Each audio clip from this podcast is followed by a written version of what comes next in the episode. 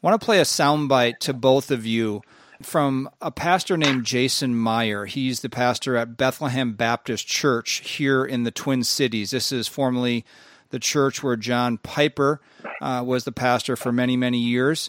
And I think Jason Meyer, in this one minute sound clip, captures what the response of many evangelicals or many professing Christians has been to the killing of George Floyd. Here's that soundbite, and I'll have you follow up afterwards. But do you see the difference between the type of lament that's needed? Not a type of lament that only sees one incident and says, that's wrong.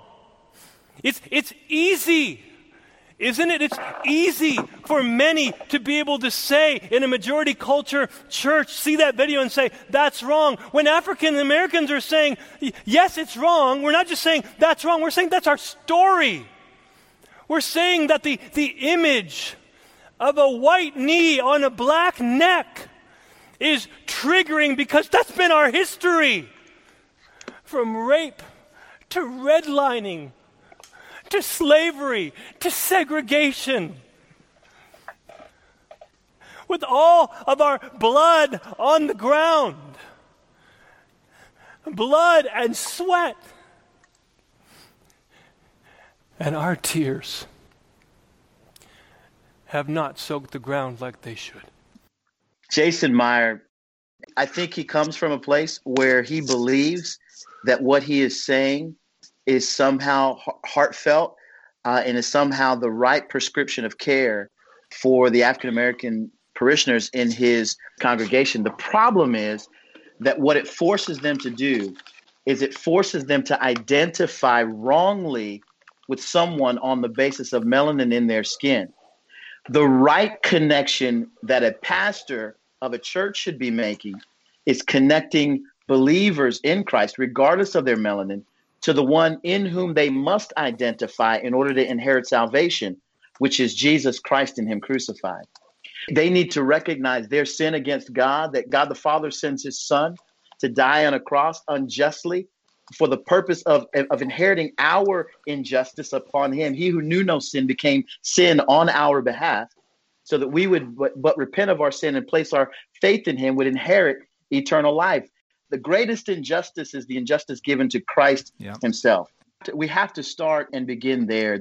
I love what Daryl said earlier in our conversation. Black folk are the only folk who don't get the benefit of having a unique story by Man. which we identify. We're the only group of people that don't get that benefit. And even to the point of showing up to church on Sunday morning and having our own pastors and preachers tell us how we need to view this event and then prescribe to us what the remedy for that. And the remedy that he's prescribing is greater lament, greater sadness, greater crying. I don't know what that solves. I don't know how that changes the heart of anyone who intends ill to black folk or any other kind of folk. I, I don't know how that that that solves anything. It, it create what it creates is a permanent victim class. Mm-hmm. That's what it creates. Mm-hmm.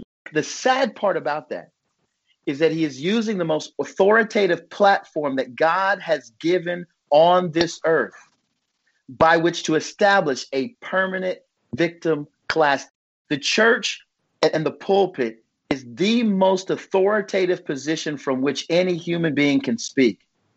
And for him to do so in a way that has nothing to do with what's written in the book, I fear for him. I, I, I've said this on our on our show. Men who are doing that, who are coddling those kinds of emotion, they need to repent of that and properly direct their parishioners to the saving knowledge of Jesus Christ, to the gospel of Jesus Christ, to the cross of Christ.